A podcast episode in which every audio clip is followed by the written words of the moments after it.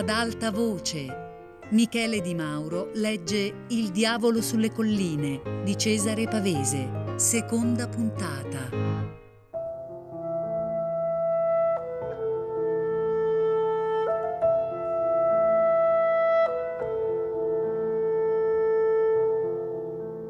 Di giorno sudavamo su certi esami, specie Oreste che studiava medicina.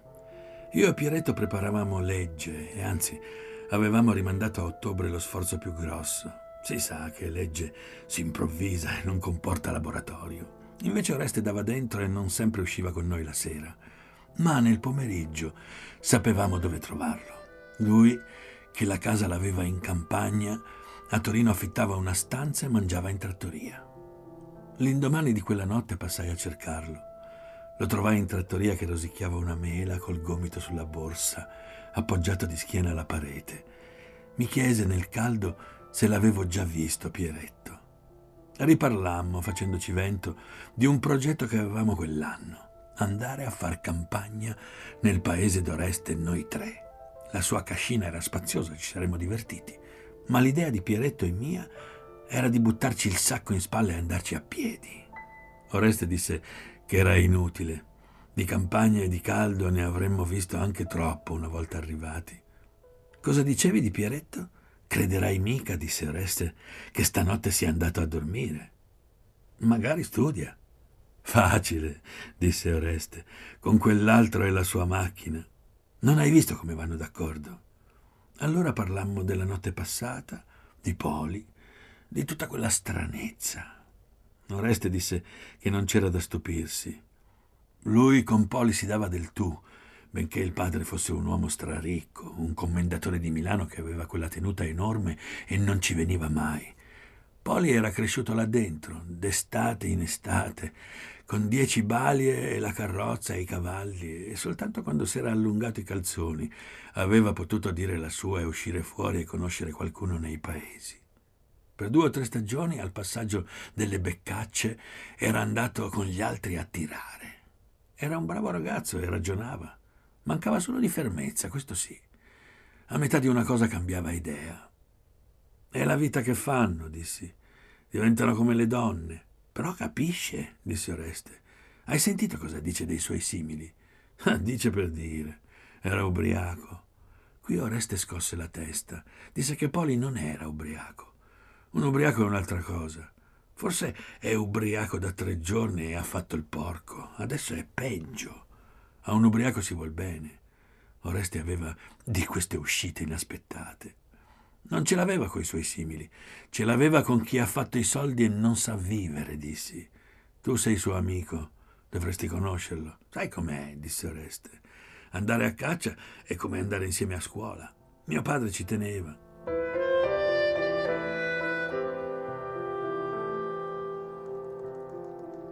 Finì il suo bicchiere e ce ne andammo. Costeggiando l'isolato, nel sole, accennai che a Poli Pieretto ne aveva dette di tutti i colori. Pieretto ha quel suo modo di ridere che sembra che sputi in faccia. Lui non fa caso, ma la gente si offende. «Chissà», disse Oreste, «non ho mai visto Poli offendersi». La sera non vennero né Pieretto né Oreste.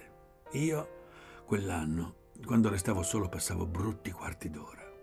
Rientrare in casa per studiare non aveva nessun senso. Ero troppo avvezzo a vivere e discorrere con Pieretto e girare le strade. C'era nell'aria, nel movimento, nel buio stesso dei viali, più cose che non potessi capire e godermi. Ero sempre sul punto di accostare una ragazza o ficcarmi in una bettola equivoca, oppure decidere di mettermi su un viale e andare, andare fino a giorno per ritrovarmi chissà dove. Invece giravo le solite strade, passavo e ripassavo i crocicchi e le insegne, rivedevo le facce. A volte mi piantavo irresoluto su un angolo e ci stavo delle mezz'ore, infuriato con me stesso. Ma quella sera mi andò meglio. L'incontro recente con Poli mi aveva tolto molti scrupoli e mi diceva che nel mondo di giorno e di notte c'erano privilegiati più assurdi di me, gente oziosa che godeva più di me. perché questo mi avevano inculcato senza saperlo, padre e madre, provinciali accasati in città. Le pazzie dei poveri ti saranno consentite, quelle dei ricchi mai. Si intende che poveri non vuol dire straccioni. Passai la sera in un cinema, divertito, inquieto, ripensando a Poli. Quando uscii fuori non avevo sonno, andai per viuzze deserte sotto le stelle e l'aria fresca. Sono nato e vissuto a Torino, ma quella sera ripensavo ai viottoli del grosso paese dei miei, aperti in mezzo alla campagna. In un consimile paese Oreste invece era vissuto e ci sarebbe presto tornato, tornato per starci. Sua ambizione era questa. Se avesse voluto poteva restare in città, ma c'era differenza. Sulla porta di casa mi sentii chiamare. Era Pieretto che, staccandosi dall'ombra del muro, attraversò la strada e mi raggiunse.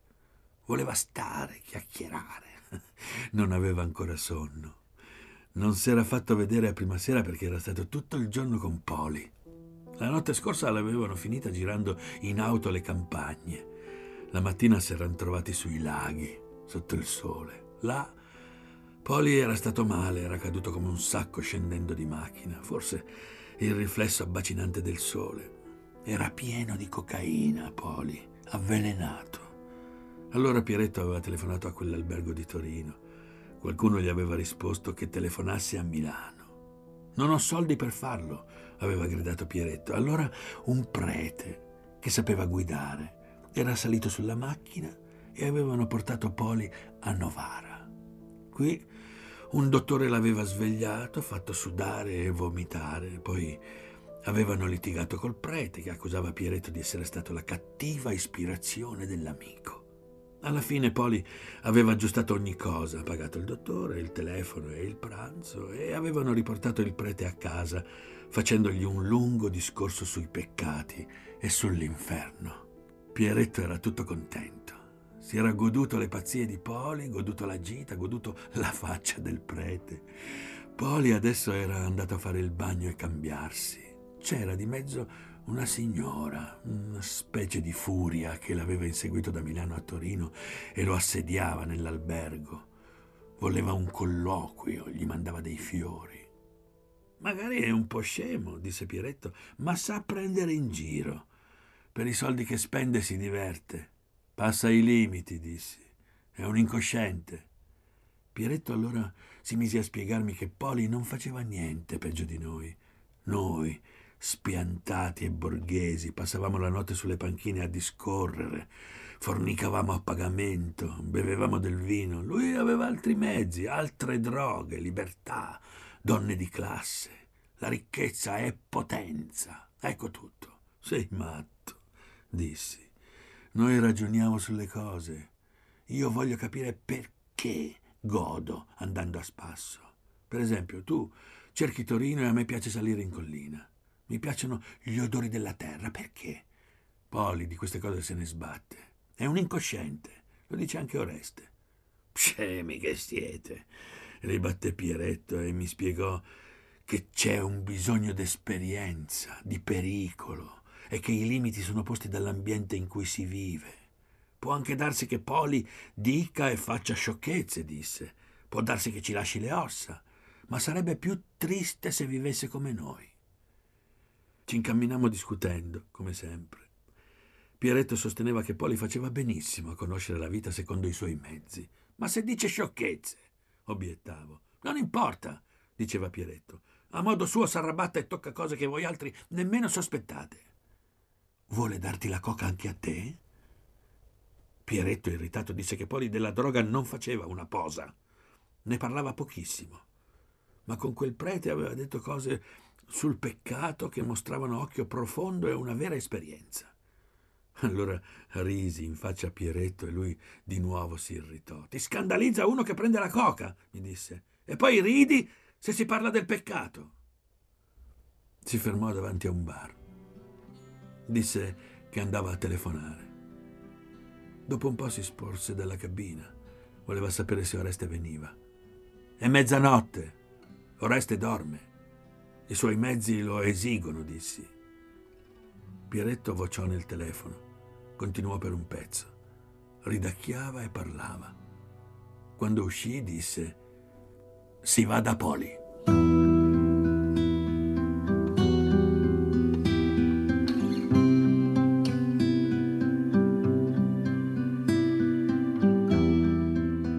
L'idea di passare un'altra notte bianca mi atterrì. Mio padre e mia madre non avrebbero detto niente. Due parole sul tempo, un'occhiata su dal piatto, caute domande sugli appelli d'esame. Non so come Pieretto se la vedesse coi suoi. A me quei visi inermi facevano pena. E mi chiedevo che sorta di tipo fosse stato mio padre a vent'anni e che ragazza mia madre. E se un bel giorno avrei anch'io avuto dei figli così estranei. Probabilmente i miei pensavano al tappeto verde, alle donne, all'anticamera del carcere. Che cosa sapevano delle nostre smanie notturne? O forse avevano ragione. Si tratta sempre di un tedio, di un vizio iniziale, e di qui nasce ogni cosa. Quando fummo davanti all'albergo con la signora Rosalba, che passeggiava in su e in giù, e Poli manovrava la macchina per farci salire, borbottai a Pieretto: «Patti chiari, stanotte è già la mezza». Era evidente che Poli ci voleva con sé per limitare le espansioni della donna. Su questo, anzi, scherzava. Ci aveva presentati a lei come il meglio che esiste a Torino. Ascoltasse e imparasse. Nel mondo di Poli si è molto villani, ci si serve della gente con allegra sfrontatezza. Non capivo Pieretto che si prestava al gioco. La signora Rosalba salì davanti con Poli. Era una magra, poveretta, occhi rossi, sussiegosa, con un fiore nei capelli. Non poteva stare ferma e già prima, aspettando, ci dava occhiate affannose, tentava sorrisi, si guardava nello specchio. Aveva un abito da sera rosa. Sembrava la mamma di Poli. Lui scherzava e ci diceva mille cose. Guardava la donna con occhi vispi, rideva e guidava. In un attimo fummo fuori Torino. Pieretto, chinandosi avanti, gli disse qualcosa. Poli frenò di colpo. Eravamo nella campagna nera, davanti alle montagne. La Rosalba rideva eccitata. «Dove si va?» Dissi netto che non intendevo stare fuori tutta la notte. Poli si volse e mi disse: «Desidero che ci tenga compagnia. Si fidi di noi, non faremo tardi». La donna disse desolata: «Fermiamoci, Poli. Perché vuoi correre tutta la notte? Sei sempre così temerario». Poli riaccese il motore. Prima di scattare parlottò con la donna. Vedevo le due teste accostate, distinsi l'ansia e l'intimità delle voci, poi il capo di lei che annuiva con forza. Poli si volse e ci sorrise. Manovrò sulla strada e ripartì verso Torino.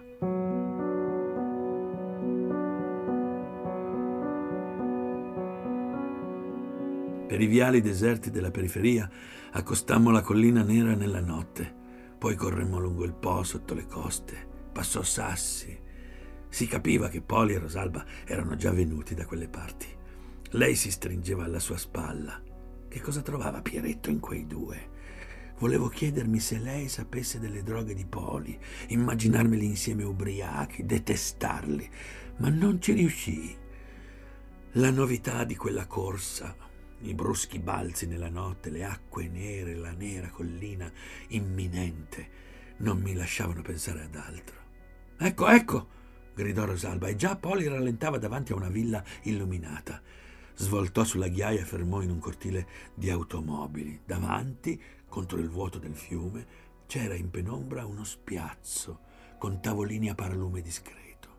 Vidi le giacche bianche di camerieri. Quando finì l'agitazione e l'imbarazzo di sederci e ordinare, la Rosalba cambiò idea varie volte, non stava a sentire, faceva il broncio, parlava forte. Pieretto posò i gomiti sul tavolo mostrando i polsini sfilacciati. Io decisi di lasciarli discorrere tra loro e mi dissi: dopo tutto è un caffè come gli altri. Mi abbandonai contro la sedia e tesi l'orecchio al lato in ombra se sentivo la voce dell'acqua. Ma non era un caffè come gli altri. Un'orchestrina attaccò con fragore, smorzandosi subito, e al centro del cerchio dei paralumi comparve una donna e cantava. Questa donna vestiva da sera e aveva un fiore nei capelli. A poco a poco dai tavoli emersero coppie e ballavano tenendosi stretto nella penombra. La voce della donna portava le coppie, parlava per loro, si piegava e sussultava con loro. Pareva una festa, un rito convulso tra fiume e collina, dove al grido della donna rispondessero i gesti di tutti, perché la donna, una rosalba in verde oliva, gridava nel canto, si dondolava con le mani sui seni e gridava, invocava qualcosa. Adesso la nostra rosalba stringeva con beatitudine la mano di Poli e lui, casuale, discorreva con Pieretto. «Ciascuno dovrebbe cantare da sé», disse Pieretto. «Ci sono cose che bisogna farle noi, noi soli». E Poli, ridendo, «Chi balla è già occupato, bisogna scusarlo». «Chi balla è un tonto», rispose Pieretto. «Cerca in giro quello che ha già tra le braccia». Rosalba batté le mani con la gioia convulsa di una bambina. Faceva senso con quegli occhi accesi. In quel momento arrivarono i liquori e il caffè e lei dovette staccarsi da Poli. L'orchestrina riprese, ma questa volta senza canto. Le altre voci tacquero e restò il pianoforte solo, che eseguì qualche minuto di variazioni acrobatiche da battimano. Si stava a sentire anche senza volere. Poi l'orchestra coprì il pianoforte e lo sommerse. Durante il numero, lampade e riflettori che illuminavano le piante cambiarono magicamente colore e fummo verdi, fummo rossi, fummo gialli. «Posticino discreto», disse Poli guardandosi intorno. «Gente letargica», disse Pieretto. «Ci vorrebbe lo strillo di Oreste». Poli levò il mento, occhi sorpresi, e ricordò. «Il nostro amico è andato a letto?» disse subito. «Vorrei fosse qui». «Smaltisce la nottata di ieri», disse Pieretto. «Peccato. Certe cose non le sopporta». Vidi Rosalba come nuda nel gesto che fece. Ebbe un sussulto. «Voglio ballare», disse secca a Poli. «Cara Rosy», lui disse, «non posso lasciare i miei amici ad annoiarsi, sarebbe scortese. Siamo a Torino, una città per bene». Rosalba arrossì come una fiamma. Mi resi conto in quell'istante che era pazza, che era goffa. Chissà, forse aveva anche dei figli a Milano.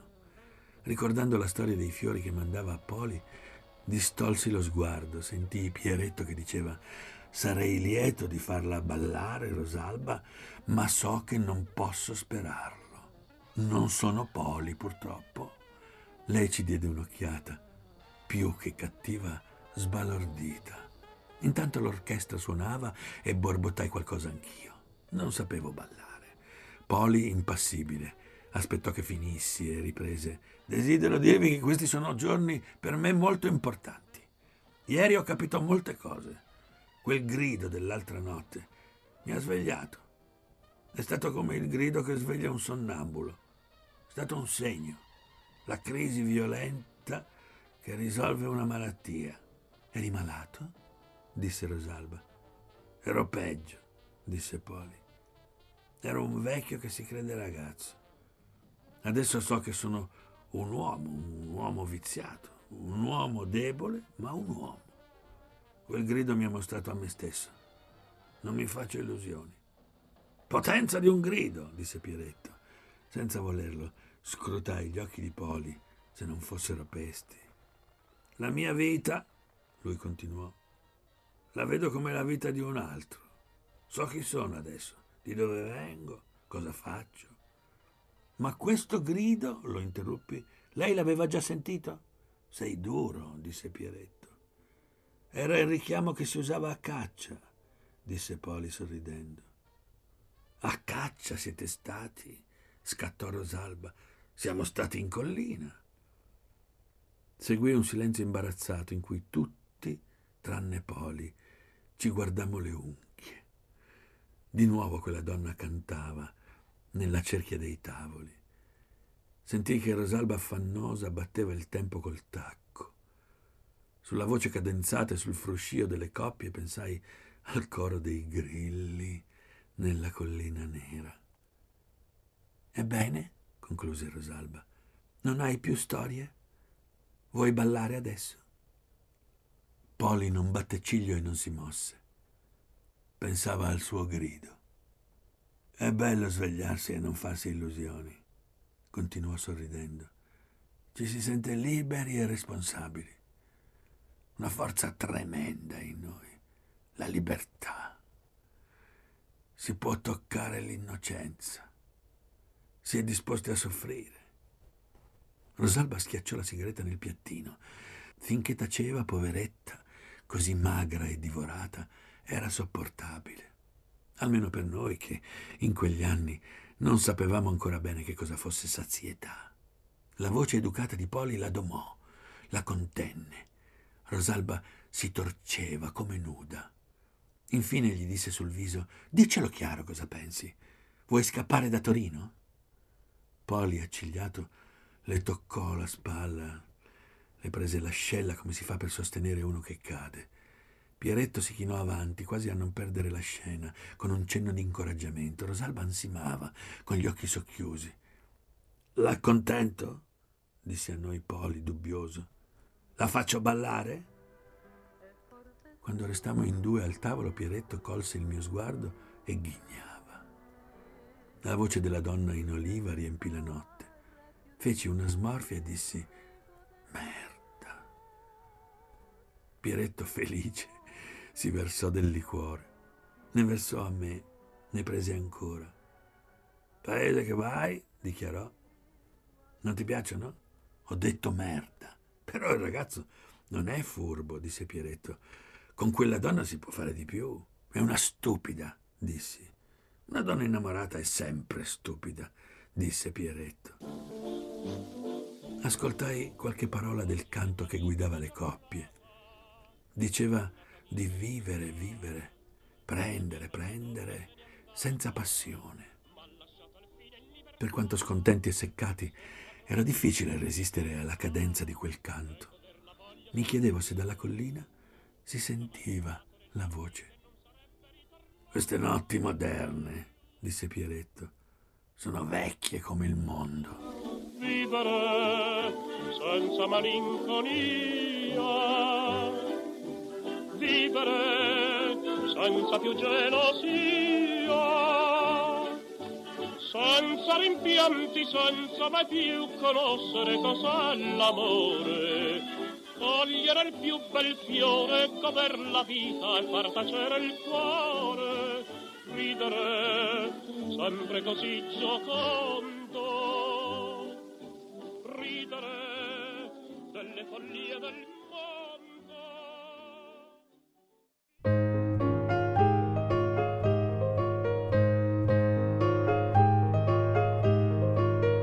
Michele Di Mauro ha letto Il diavolo sulle colline di Cesare Pavese, a cura di Fabiana Carobolante, con Jacopo De Bertoldi, Luigi Iavarone e Chiara Valerio. Tutte le puntate su Rai Play Radio. Ad alta voce è un programma Rai Radio tre.